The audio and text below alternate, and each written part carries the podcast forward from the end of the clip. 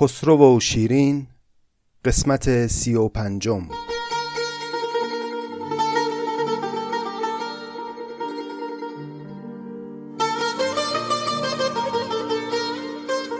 سلام. این پنجاه و نهمین قسمت از پادکست نظامی گنجوی است و ما بعد از اینکه هفت پیکر رو خوندیم و تمام کردیم حالا این سی و پنجمین قسمتی که نشستیم به تماشای داستان طولانی و پرپیچ و خم خسرو و شیرین ببینیم که به کجا می‌رسه. خاطرتون هست عزیزان که قصه در قسمت قبل به اونجا رسید که اون مناظره طولانی و تند و تیز خسرو با شیرین بالاخره تمام شد.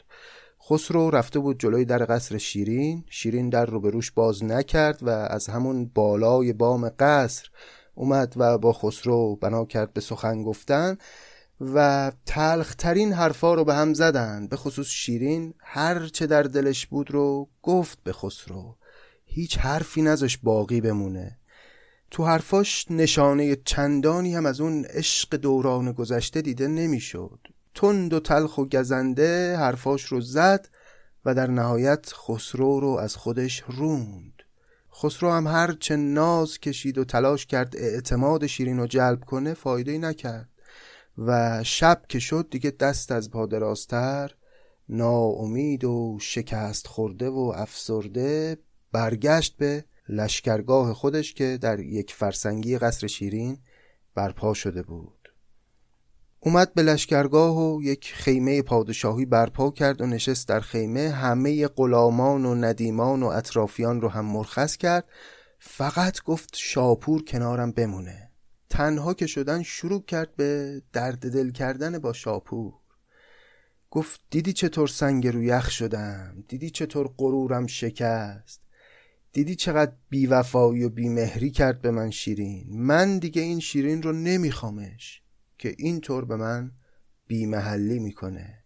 اگرچه وصل شیرین بی نمک نیست و از او شیرین تری زیر فلک نیست مرا پیوند او خاری نیرزد.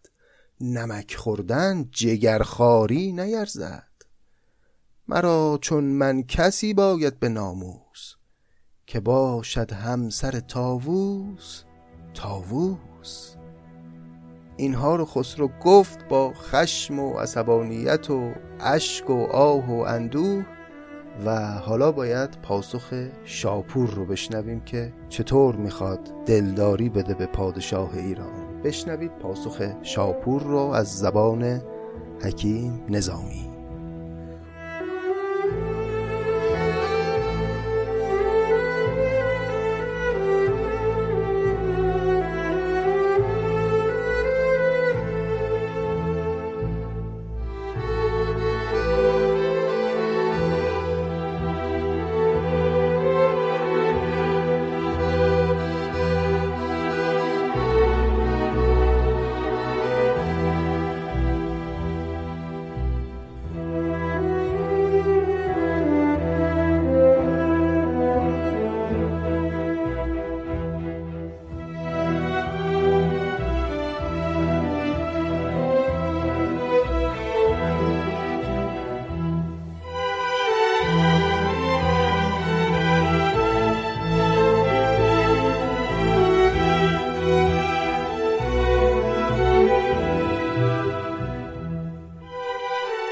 نخستین خاک را بوسید شاپور پس آنگه زد بر آتش آب کافور.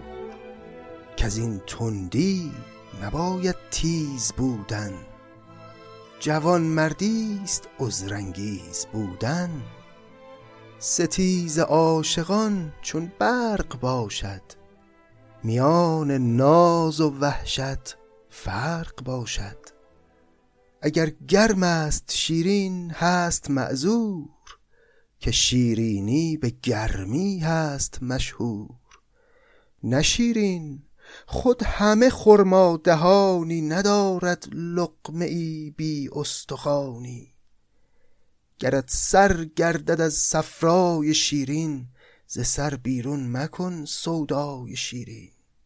مگر شیرین از آن صفرا خبر داشت که چندان سرکه در زیر شکر داشت؟ چو شیرینی و ترشی هست در کار از این صفرا و سودا دست مگذار. پس اینطوری شاپور شروع کرد به دلداری دادن به خسرو و به نوعی توجیه کردن اون خشم و عصبانیت شیرین. که ستیز عاشقان چون برق باشد میان ناز و وحشت فرق باشد. اگه عاشقی ستیزه بکنه با معشوق این زود گذره مثل برقی که یه لحظه میاد و میره این چنینه. شیرین هم به شیوه بسیاری از عاشقان و معشوقان ستیزگری کرده. خب تو خیلی نباید حالا جدی بگیری. نشیرین خود همه خرمادهانی ندارد لقمه ای بی استخانی هر شیرین دهنی که در این دنیا هست هر معشوق دلخواهی که در این جهان هست معمولا یه عیبی یه تندی یه تیزی هم در کنارش داره مثل خرمایی که هسته داره. گرت سر گردد از صفرای شیرین ز سر بیرون مکن سودای شیرین. ببینید با صفرا و سودا چه بازی قشنگی کرده. صفرا و سودا در طب قدیم این مایعات داخل بدن رو می‌گفتن دیگه. دو نوع مایعی که مثلا هر کدوم در یه شرایطی اگر بر اون یکی غلبه بکنه یه بیماری های خاصی ایجاد میشه. و وقتی که صفرا و سودا در تعادل باشن سلامت جسمی حاصل میشه.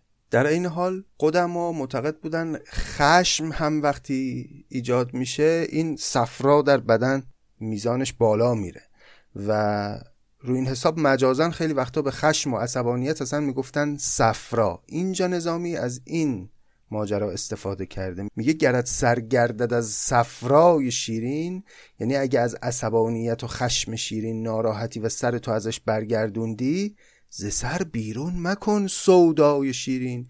اینجا کلمه سوداد به معنای آرزو و هوس اومده. ز سر بیرون مکن سودای شیرین. یعنی آرزوی شیرین و همچنان در سرت در دلت نگاه دار. کلا از شیرین نبر. اما می‌بینید که سودا با صفرا معانی دومشون همدیگر رو چطور تداعی می‌کنن؟ گرت سر گردد از صفرای شیرین ز سر بیرون مکن سودای شیرین.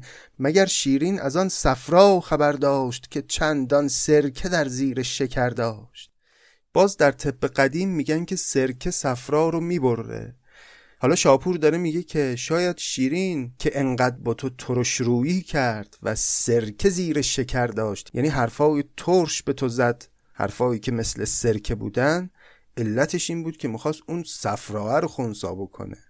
چو شیرینی و ترشی هست در کار از این صفرا و سودا دست مگذار. عجب ناید ز خوبان زود سیری.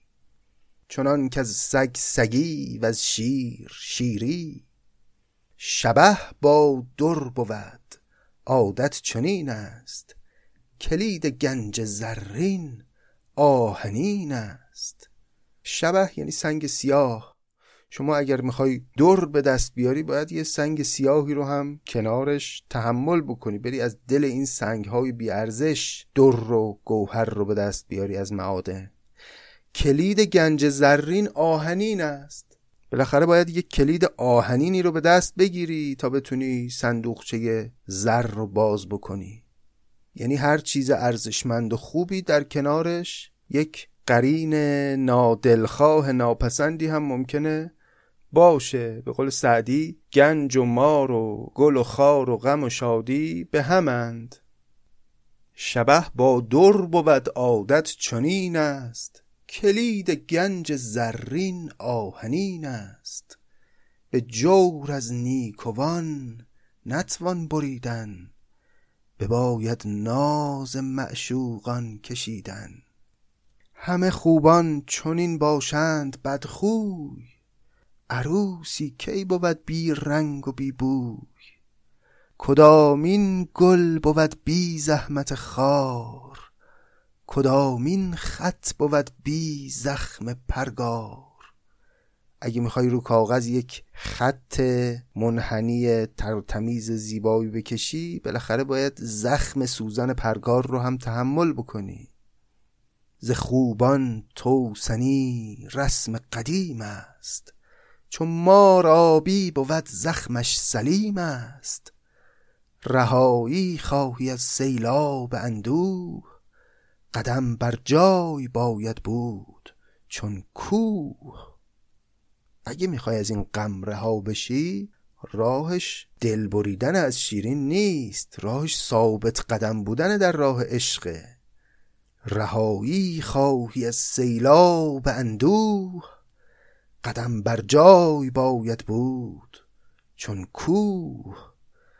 گر از هر باد چون کاهی بلرزی اگر کوهی شوی کاهی نیرزی به هر کامت به ناکامی براید که بوی انبر از خامی براید انبر وقتی خامه هنوز پخته نشده بوی خوش میده.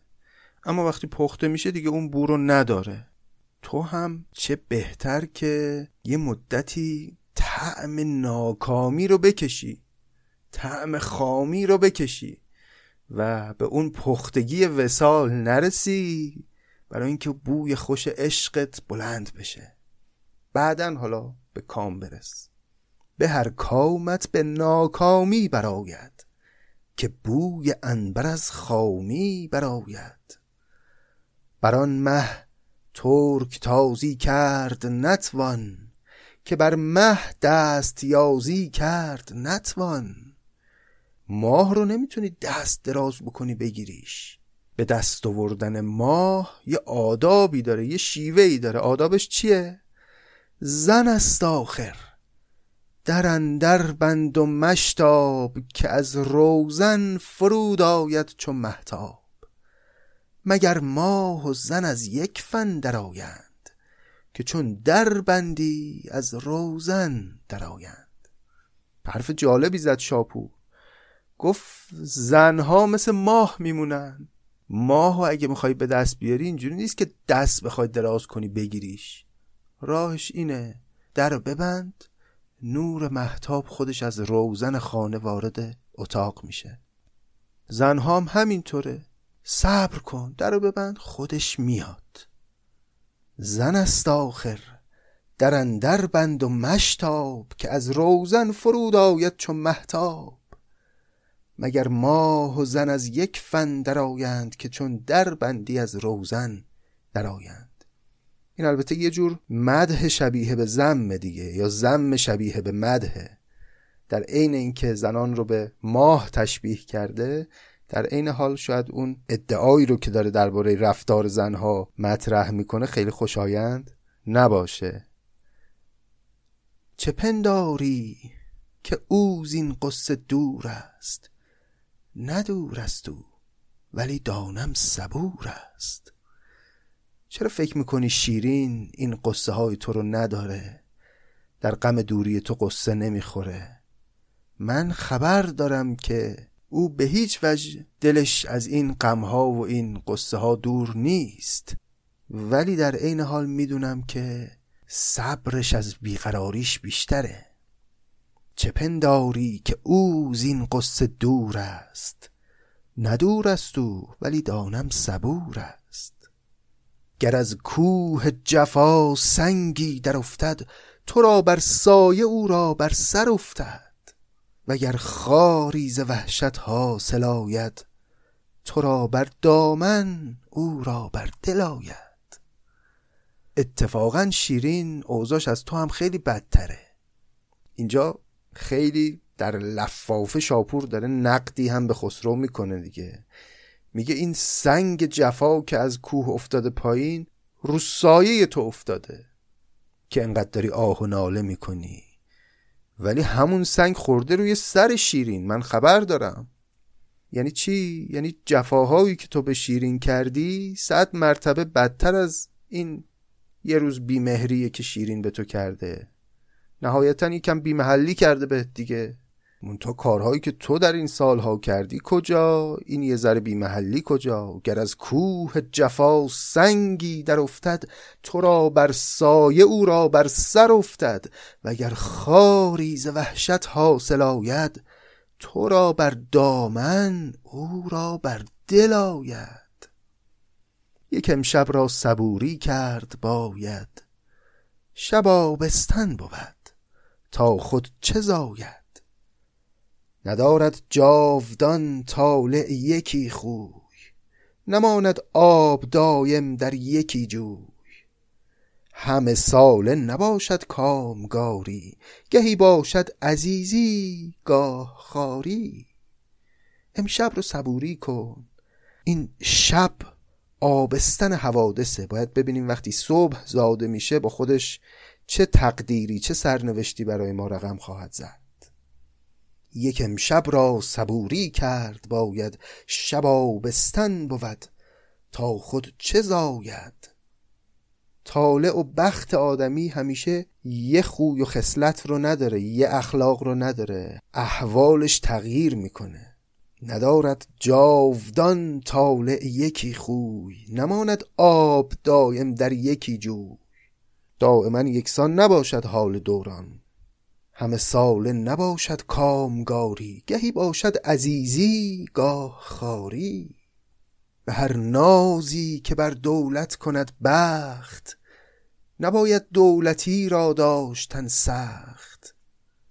کجا پرگار گردش ساز گردد به گردشگاه اول باز گردد هر آن رایز که او توسن کند رام کند آهستگی با کره خام. به صبرش عاقبت جایی رساند که بر وی هر کرا خواهد نشاند.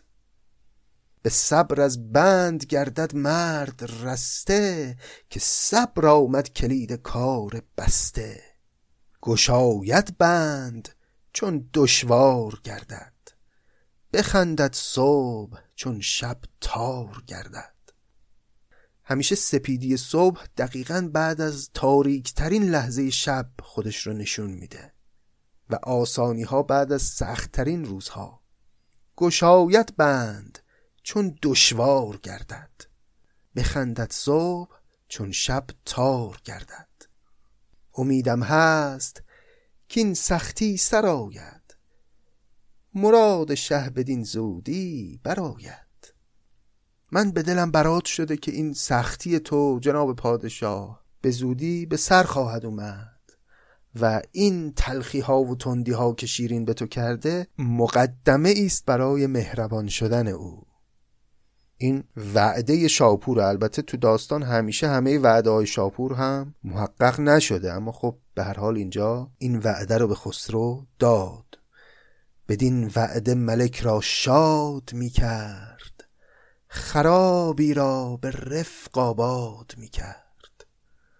ز دولت بر رخ شه خال می‌زد چو اختر میگذشت و فال می‌زد بر رخ کسی خال زدن یعنی مثلا آرایش کردن او منظور این که هندونه زیر بغل خسرو میذاشت و حرفای خوب بهش می‌زد و سعی می‌کرد او رو امیدوار نگه داره. چو اختر میگذشت و فال می‌زد.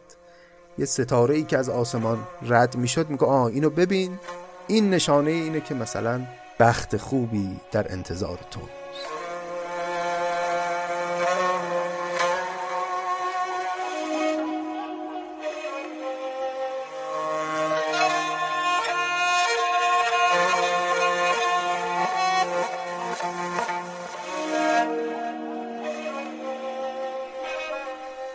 حالا به اینجای داستان که می‌رسیم نظامی بر میگردونه قصه رو باز به قصر شیرین و شروع می‌کنه برای ما گفتن از احوالات شیرین. همان صاحب سخن پیر کهنسال چون این آگاه کرد از صورت حال که چون بیشاه شد شیرین دل تنگ به دل بر می‌زد از سنگین دلی سنگ. ز مژگان خون بی اندازه می ریخت.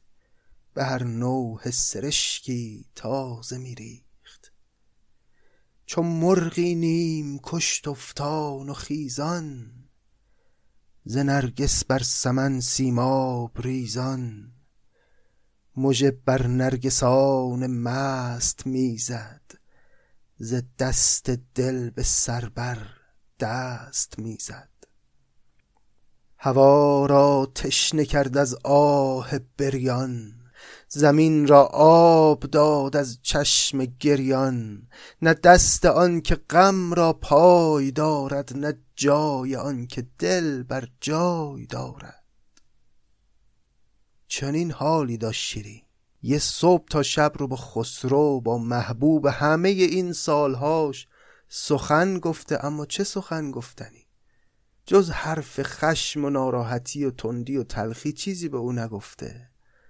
و خودش باعث شده که او برگرده و بره. می‌تونست الان خسرو در کنارش باشه و این شب رو با او با محبوب به سر برسونه. با مردی که یک عمر هرچه آوارگی کشیده به خاطر رسیدن به او بوده.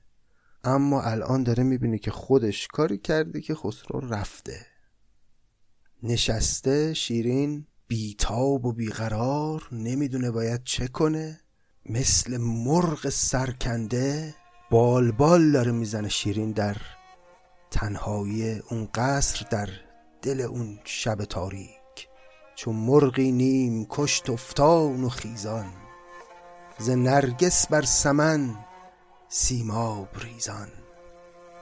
مژه بر نرگسان مست می‌زد ز دست دل به سر بر دست می‌زد. هوا را تشنه کرد از آه بریان زمین را آب داد از چشم گریان.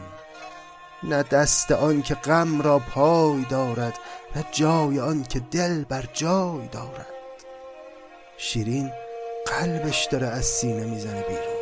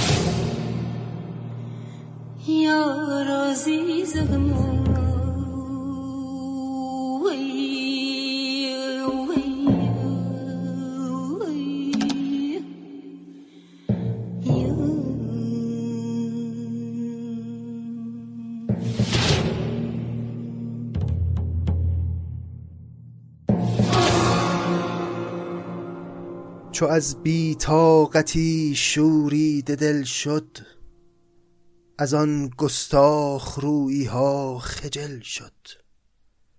به گلگون برکشید آن تنگ دل تنگ فرس گلگون و آب دیده گلرنگ.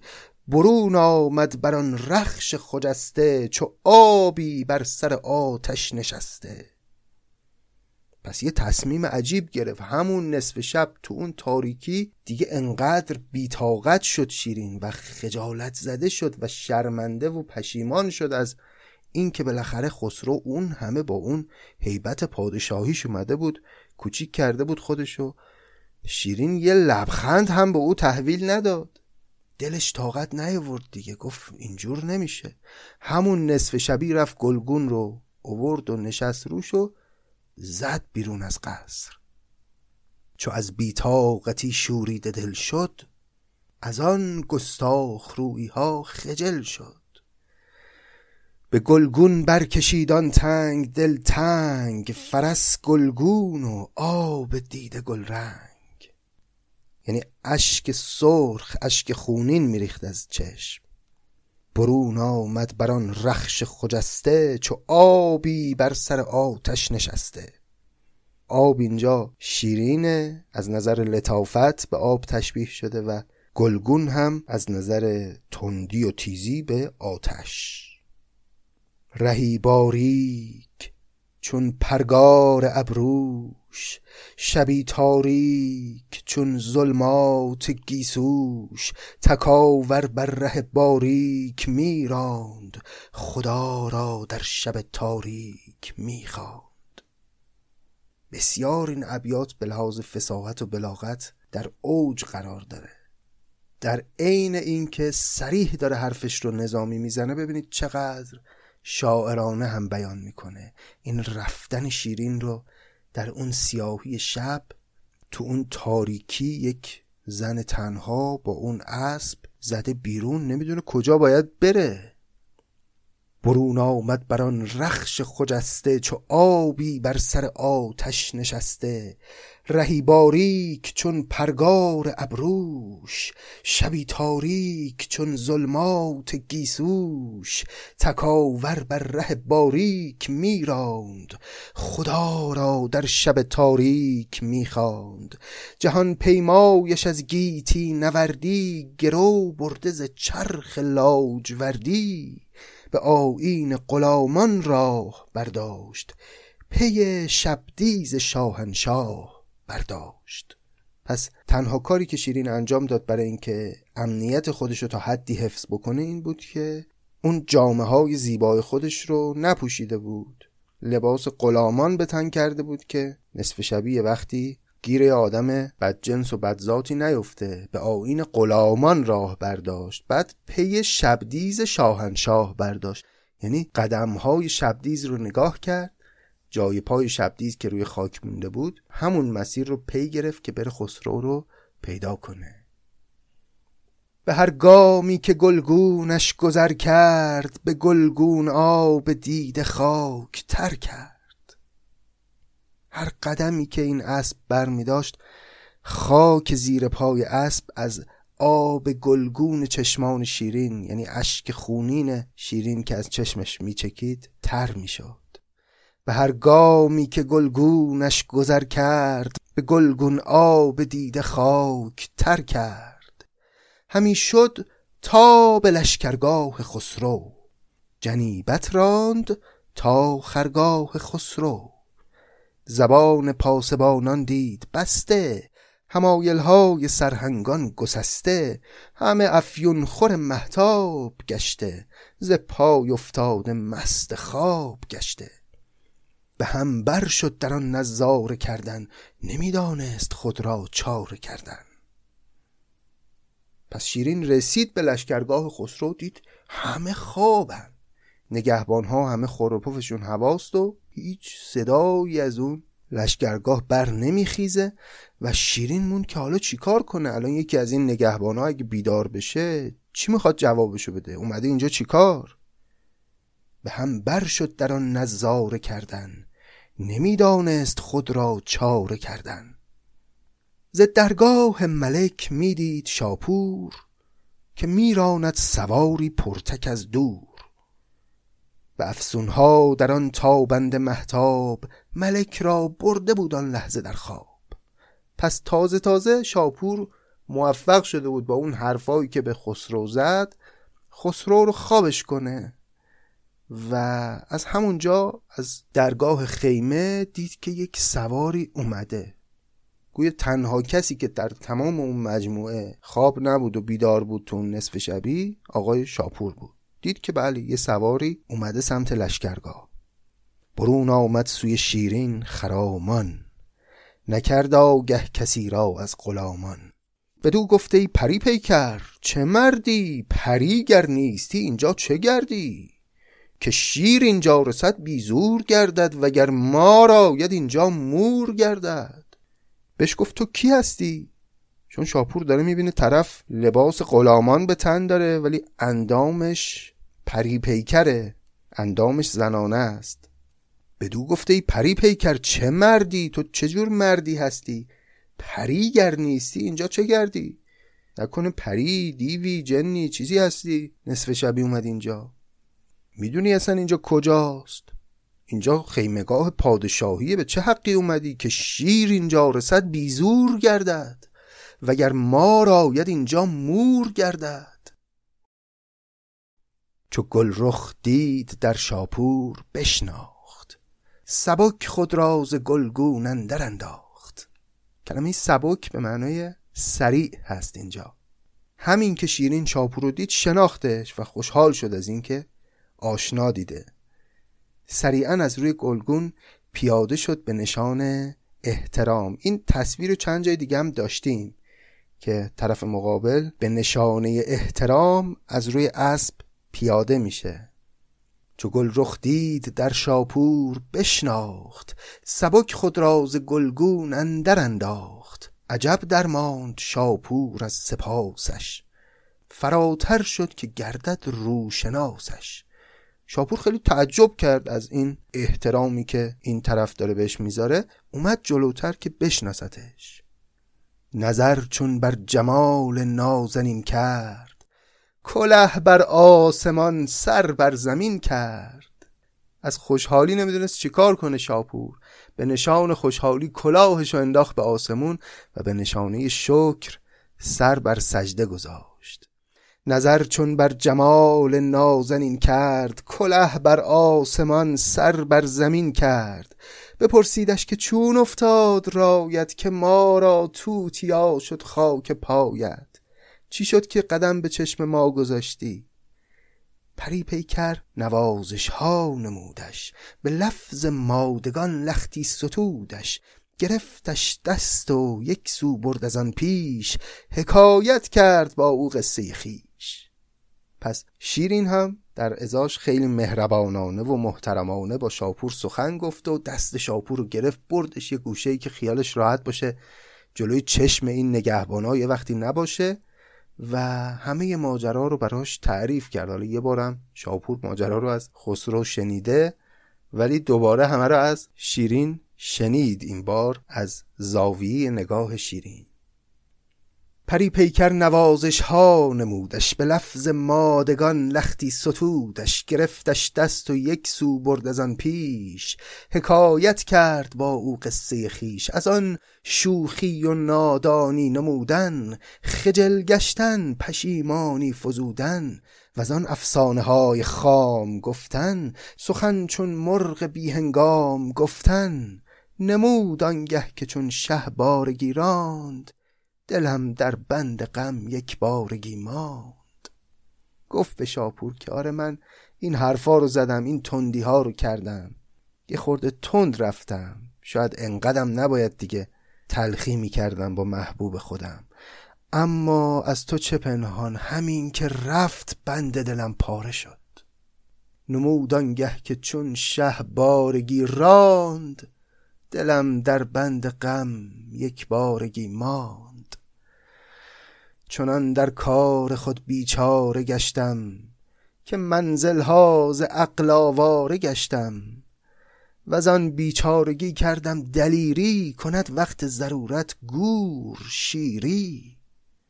اصلا نمی‌دونم چطور شد که این دلیری رو کردم این شجاعت رو به خرج دادم. تو این تاریکی شب من زن تنها پا اومدم اینجا. کند وقت ضرورت گور شیری. اینجوریه. آدم مزتر که میشه به ضرورتی که میفته کارهایی می‌کنه که شاید در حالت طبیعی هیچ وقت جرأتشو نداشته. وقت ضرورت چون نباشد گریز دست بگیرد سر شمشیر تیز. به قول سعدی و آن بیچارگی کردم دلیری کند وقت ضرورت گور شیری. تو دولت بین که تقدیر خداوند مرا در دست بدخواهی نیفکند. ببین چه شانسی آوردم. تازه انگار شیرین فهمیده که چه کاری کرده. همچین که شاپور رو دیده یه ذره احساس امنیت کرده و تازه داره میگه ببین من شانس آوردم یه وقت دست آدم ناجوری نیفتادم. تو دولت بین که تقدیر خداوند مرا در دست بدخواهی نیفگند چو این برخواست برخواست آمد به حکم راست آمد راست آمد. یعنی چون من نیتم خوب بوده چنین خواسته ای داشتم خدا هم کمک کرد و منو از خطرات حفظ کرد. کنون خود راز تو بیبیم کردم به آمد را به تو تسلیم کردم دو حاجت دارم و در بند آنم برآورزان که حاجتمند آنم. الان که اومدم و تو رو اینجا دیدم دیگه شاپور جان ریش و قیچی به دست خودت. من فقط امشب دو تا خواسته از تو دارم. دو حاجت دارم و در بند آنم. برآور زان که حاجتمند آنم. یکی شه چون طرب را گوش گیرد جهان آواز نوشانوش گیرد مرا در گوشه ای تنها نشانی نگویی راز من شه را نهانی. بدان تا لهو و نازش را ببینم جمال جان نوازش را ببینم. پس حاجت اول شیرین این بود که من مدت هاست اون حالات عیش و مستی خسرو رو ندیدم. اون حالاتی که شیرین در ارمن دیده بود و چقدر دلش می‌رفت برا خسرو وقتی که مجلس بادگساری و مجلس موسیقی و شعر برپا می‌کردن با لذت خسرو رو تماشا می‌کرد در اون احوال. میگه من مدت هاست ندیدم خسرو رو در این حالات. یه لطفی بکن. یه وقتی که خسرو یک چنین مجلسی برپا می‌کنه منو پنهانی یه گوشه ای بشون راز منو هم به خسرو نگو. درست تو ندیم و محرم اسرار او هستی. ولی حالا این بار لطف کن به خسرو نگو که من دارم نگاش می‌کنم. من می‌خوام یه گوشه بشینم او رو تماشا کنم. یکی شه چون طرب را گوش گیرد جهان آواز نوشانوش گیرد. مرا در گوشه ای تنها نشانی نگویی راز من شهر نهانی. بدان تا لهو و نازش را ببینم جمال جان نوازش را ببینم. این حاجت و خواسته اول شیرین بود. دوم حاجت که گر یابد به من راه به کاوین سوی من بیند شهنشاه. حاجت دومم هم همونه که همیشه بوده که خودت یه کاری بکن که اگه خسرو خواست به سمت من بیاد به من راه پیدا بکنه آین ازدواج رو به جا بیاره و اینقدر اصرار بر رابطه پنهانی و مخفیانه با من نداشته باشه. اینم خودت یه کاریش بکن. دوم حاجت که گر یابد به من راه به کاوین سوی من بیند شهنشاه. گر این معنی به جای آورد خواهی بکن ترتیب تا ماند سیاهی. وگرنه تا ره خود پیش گیرم سر خیش و سرای خیش گیرم. اگه این لطف به من می‌کنی و این دو حاجت منو برآورده می‌کنی الان تا سیاهی شب برپاست قبل از اینکه صبح بشه و دیگران بیدارشن خودت مقدمات برآورده شدن این دو خواهش من رو انجام بده. اما اگه نه انجام نمیدی و نمی‌تونی که من همین الان بر میگردم میرم به قصر خودم. گر این معنی به جای آورد خواهی بکن ترتیب تا ماند سیاهی تا شب بر پاس انجامش بده. وگرنه تا ره خود پیش گیرم سر خیش و سرای خیش گیرم. چو روشن گشت بر شاپور کارش به صد سوگند شد پذرفتگارش. بر آخر بست گلگون را چو شبدیز در ایوان برد شیرین را چو پرویز. شاپور از خدا خواسته. گفت چرا که نه شما جون بخوا. گلگون رو گرفت از شیرین برد کنار شبدیز در آخر بست. دست شیرین رو هم گرفت که ببرتش یه جایی اسکانش بده. دو خرگه داشتی خسرو محیا برآموده به گوهر چون سریا یکی ظاهر ز بهر باده خوردن یکی پنهان ز بهر خواب کردن. پریرخ را به سان پاره نور سوی آن خوابگاه آورد شاپور.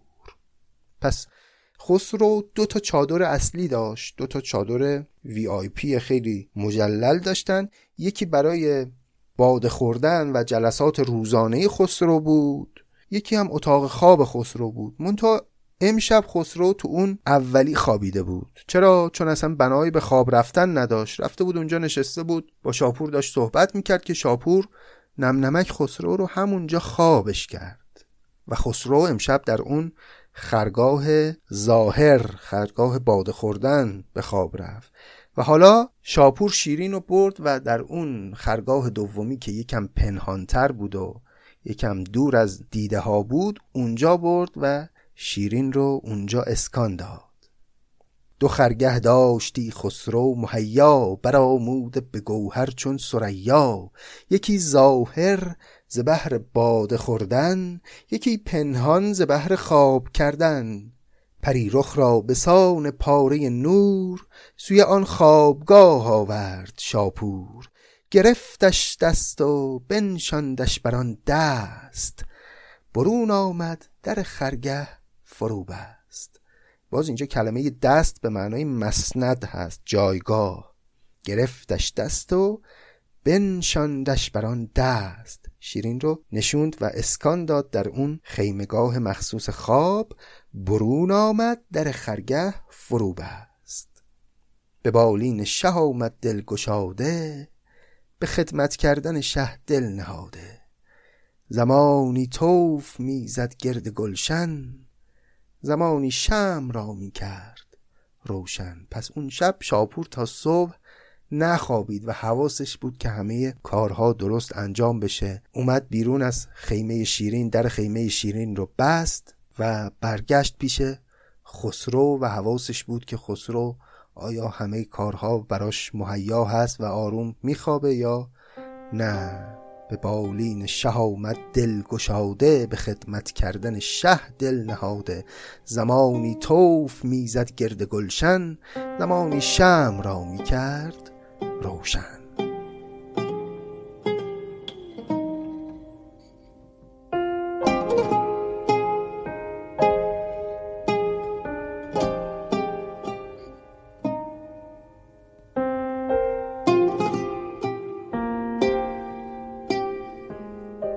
خواب خوش در آمد ناگهان شاه جبین افروخته چون بر فلک ماه. ستایش کرد بر شاپور بسیار که ای من خفته و بختم تو بیدار. به اقبال تو خوابی خوب دیدم که از آن شادی به گردون سر کشیدم. پس ناگهان خسرو از خواب پرید یه دفعه از خواب بیدار شد و شروع کرد قربون صدقه شاپور رفتن. بالاخره خسرو در احوالات روحی خیلی مناسبی نیست این روزها دیگه. از یه همچون مناظره ای برگشته تازه یکم خوابش برده و معلوم نیست چه خوابی دیدی که یه دفعه از خواب پریده و شروع کرده با یه لحن مهربانی با شاپور سخن گفتن. ستایش کرد بر شاپور بسیار که ای من خفته و بختم تو بیدار. ای کسی که من خفتم بختم هم خفته اما تو بیداری. به اقبال تو یعنی به خوشیمنی تو خوابی خوب دیدم که از آن شادی به گردون سر کشیدم. چنان دیدم که اندر پهن باغی به دست آوردمی روشن چراغی. چراغم را به نور شمع و محتاب بکن تعبیر تا چون باشد این خواب. شاپور بیا این خواب منو برام تعبیر کن. این چیه قصهش من یه همچی خوابی دیدم. خواب دیدم توی باقی یه چراغی دستمه. به تعبیرش زبان بکشاد شاپور که چشمت روشنی یابد بدان نور. به روز آرد خدا این تیر شب را. بگیری در کنار نوش لب را. تعبیرش اینه که این شب تیره تو بالاخره روز میشه و تو اون نوش لب رو در آغوش خواهی گرفت. به روز آرد خدا این تیر شب را. بگیری در کنار آن نوش لب را.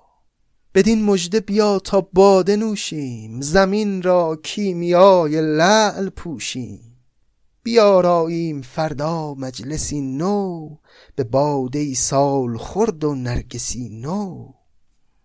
چو از مشرق برآید چشمه نور برانگیزد ز دریا گرد کافور. می کافور بو در جام ریزیم و از این دریا در آن زورق گریزیم. پس شاپور دید که بهترین فرصت برای اینکه اون قولی که به شیرین داده رو عملی کنه. گفت چی از این بهتر؟ این خواب خوبی که تو دیدی نشانه اینه که قراره که اون وصلی که به دنبالشی محقق بشه. پس بیا به شادی این خوابی که دیدی فردا صبح علت طلوع یک مجلس اساسی موسیقی و شراب برپا کنی. می کافور بو در جام ریزیم و از این دریا در آن زورق گریزیم. رخ شاه از طرب چون لاله بشکفت چون نرگس در نشاط این سخن خفت. پس خسرو مثل یک بچه ای که بهانهگیر شده و با یک وعده خوشحال کننده ای که پدر و مادرش بهش میدن دلش آروم می‌گیره و شاد می‌گیره میخوابه با آرامش همونطوری گرفت خوابید با امید اینکه این خوابی که دیده بناست که شب تاریک فراغ رو به پایان ببره و فردا روز دیگری بناست براش آغاز بشه در مجلسی که خواهند داشت. باید ببینیم که این مجلس در روز آینده به چه کیفیتی برگزار خواهد شد و شیرین که الان در خیمه ای آن طرفتر گرفته خوابیده یا شاید هم نخوابیده فردا چه خواهد کرد و شاپور چطور اون نقش تاریخی خودش رو در داستان ایفا خواهد کرد در مجلسی که مجلس شرابی که روز آینده بناست برگزار بشه که در قسمت آینده با همون مجلس رو و اتفاقاتش رو مرور خواهیم کرد.